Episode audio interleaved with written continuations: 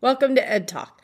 I'm your host, Tamyra, and today we're going to talk about home learning tips. We're going to discuss tips that can be applied to all households. And that means if you're homeschooling, if you're working with a quarantine child, or if you're just trying to instill some good study habits for your child to do homework or to do some extra studying to get prepared for maybe the SATs and things of that nature, then that is what today's episode is about. We're going to hopefully make things a little easier on you and your child. Today's first tip is about routines. And I know we have said this over and over, and people have heard this. Yes, yes, I know I need a routine for my child. However, a routine schedule is the best for learning. And I would like to take that a little further than just, you know, a basic routine of the day and talk about how it is important to set up a routine that meets your child's learning style. So we're going to take the learning style, whether they learn best in bright light or they learn best in a quiet zone, or maybe they learn best at a certain time of day. We're going to expand upon that and really focus on the child's learning style. So there's, eh, let's see, an example of that is maybe you're most alert and productive in the morning. Well, that's when you're going to plan the bulk of the learning for the child. If afternoons are your child's strongest time, then that's when you should set up a routine that matches that strength. Some students also work best for about one hour and then they need a little break, maybe a 15 minute break. Some need quite a bit longer break, like maybe an hour or even uh, a few hours. It really depends on how that child learns and what their capacity for learning is. All right. For example, I know of a student that did really great between 7 a.m. and 8 a.m. in the morning. But then the next time that their brain was ready to learn wasn't until 3 p.m. So they had that huge gap in there. But that's really important to understand because then you know when to maximize learning.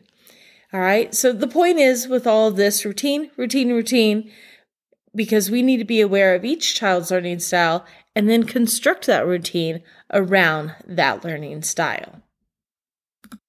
Okay, so routine was our tip number one.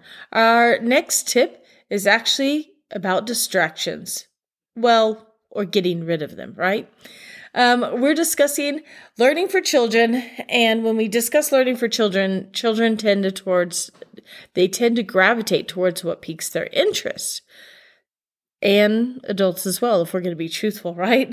So when you set up a study area, think about what is in that study area or around or even near that learning space. Do you have a game console console nearby or you know like with PS4 uh, Switch, any of those, or even an iPad. You know, depending on what their learning platform is or their the technology they're using. Think about us as adults. When we have our phone nearby, we want to constantly reach for it, right? Same thing for the children. We have to make sure we eliminate things, not just technology, but we need to make sure we uh, eliminate things such as stuffed animals, uh, what about uh, papers?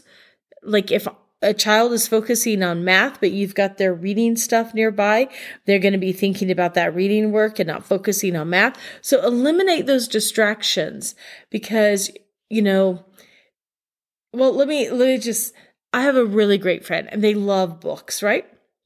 She loves books, but when she's focused on a project, she has to clear her room of all of the books in the room because she is so drawn to the books that she'll find herself in a big comfy chair just engaged in that book and she just forgets about her project. So we learn our own learning styles and our own capacities for learning. We need to help our children learn them as well. Take ownership in that.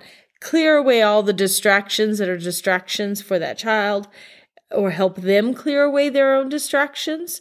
And it's never too early to talk to the students about what their distractions are and have that conversation. Say, are you know that that stuffed animal you tend to play with that more than actually focusing so why don't we just go take the stuffed animal go put them in the other room and then you know these these are things you need to do just talk to the student about it say hey i know a really great idea or oh i you know what i use with my nephew all the time is i say hey you know what works for me when I'm studying or when I have a huge job to do? I take all the things that distract me and I put them in a basket and I take them to the other room so I'm not tempted to play with them while I'm trying to focus on my my task or my homework. And and that gives them the idea and they go, "Oh, maybe I should do that too." And they'll try it. Just give the children the empowerment to take care of it as well. We have to role model sometimes and we also have to just show them what uh, what is best practices right? Uh, just just like brushing teeth they see us brushing teeth. We tell them it's important to brush teeth. We show them how to brush their teeth. And then it becomes a habit that they have for the rest of their life. It's the same thing. Give them good study habits for the rest of their lives right? So that's tip number two getting rid of distractions. Oh, wait, I forgot a big part of that. People. but we have to also think about the learning style of our child and concentration. And I say that because literally one of my family members just walked by and I got distracted and I forgot to bring that up. And um, so you have to make sure that when you have someone working on a task that the room is clear of family members as well. And for two reasons. One, the child's trying to focus on doing their work, but the other thing is it's tempting for other family members to just pop in and just ask a real quick question. Um, and that's exactly what just happened is I didn't have my door closed all the way. And, you know, they just kind of looked in the door and they were about to ask me a question. And then I got a little bit off topic. So there you go. Distractions of all types. They can be physical, they can be tangible, but it's important to realize that we need to really set up everything to the best of our ability to help our child focus on their work. Okay, now tip number three is all about breaks. Breaks are very important for the brain to process new information and for students to have time to think about how to apply the new information, or they need to reflect upon the new information and reframe the knowledge in such a way that it makes sense to them. Breaks can also give the brain time to rest, and therefore it will be more receptive to more information later that same day. So just like our bodies need nutrition to keep it functioning, our brain also needs time to keep it functioning at peak level, right? It needs that break time. So some tips uh, to incorporate during your break time, walking, exercising, drinking water. And I just want to throw this out there, parents, that boys especially, it's the research has proven that boys actually need more water. So it's really great to have um, just a water bottle near their station. Um, not if they're going to play with it though. I've had that happen, but you know, make sure that they're well hydrated. Um, take breaks to eat a healthy snack. Um, those are all different ways that we can take care of our brain, take a break. About 15 minutes is usually a good break. Of course, it's very important to understand your child's capacity and your child's needs because some children do need much longer breaks. All right. I want you to think about a time when you have had the answer on the tip of your tongue, but you just can't say it. You can't just come up with that that thought, that person or that song or you know, you're having a conversation you're like, "Oh, I know this. I know this. Oh, it's going to come to me in the middle of the night." And sure enough, later that same day, when you're resting, when you're not thinking about the subject any longer, boom, all of a sudden it comes to your mind. Well, that's an example of why we need to take breaks and let our brain process and let our brain rest. So make sure you schedule in some breaks. And this isn't just best practices for students learning at home, it's also best practices for yourself. So make sure we all take care of ourselves and gives our give ourselves some breaks throughout the day. Scheduled, healthy, fun breaks. Okay, this next tip is all about hand-eye coordination. And I remember when I first came across this research and information as an educator, I could not believe how I had been A, neglecting it, and B, how important it was to the education of all children. And we just talked about breaks, and to go along with breaks, this tip is going to help your brain function better and it's going to help build connections within your brain. So, hand eye coordination is really simple. It's things such as playing ball, you know, catching and throwing, really important, or any other type of light physical games. And these are ways in which we're going to train our brain with our hand eye coordination or train our fine and large motor skills. And a lot of people are like, what? How does that help with learning? Believe it or not, a huge um, a percentage of our children struggle at first for reading. And it's going from left to right because that's how we have English set up is we read from left to right. And it's getting the eyes to go in the motion that we want them to with the words. And by having these hand-eye coordination games like throwing ball, catching ball, bouncing balls, things that those are just really simple ones I'm suggesting. But it trains our eyes and our hands and our brain to work together. So it's really important that you have those type of skills. Research shows that using play therapy can improve our study skills and specifically our reading skills. So, um, there are some students also that cannot sit still.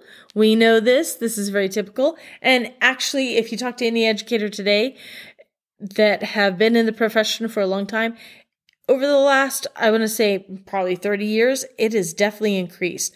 I have more wigglers now than I've ever had. And that goes not just for elementary students, but secondary students as well. Well, there are some simple little things you can do.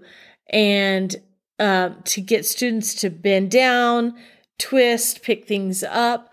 Um, so you can push heavy items across the floor. So like a little race, you know, where you're pushing, it could be, um, you know, just a box full of books and push it across the floor. That can help students. These are some things that they use in physical therapy, occupational therapy.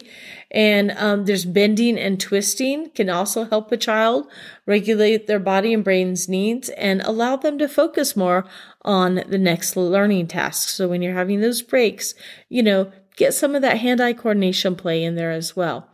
Um, I have actually uh, done some things in the classroom when I see several students getting squirrely and they just cannot settle down for a reading lesson. I actually have the entire class stop.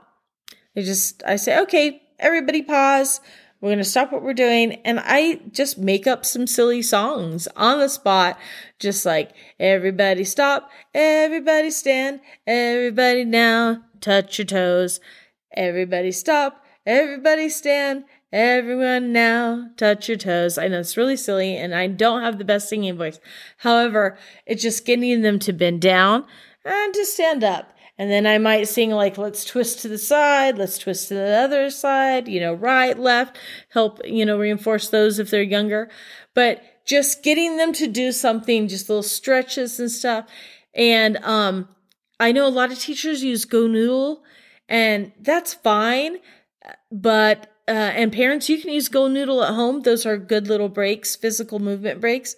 However, sometimes the Go Noodle or other types of little YouTube uh, videos, they can actually be overstimulating for some children. So I just want to throw that caution out there. So just maybe just something really simple, get them to move, twist, bend, push things, whatever it may be. A few deep breaths. Then we settle down into our seats. We're going to focus on reading, and that's what we do. So that's just ways that you can do that to get kids back on focus when you see that they're squirrely, they want to move. get that physical movement, that hand eye coordination. You know, sometimes I have just those little squishy balls and it's just tossing it from left hand to right hand, left hand to right hand, or actually even just, you know, handing it from one student to the next, handing something around the circle. Just simple little things, give them a brain break, as well as giving them some hand eye coordination little tasks, and then they refocus and get back into the lesson. I cannot say enough about purposeful play and how it helps children and adults.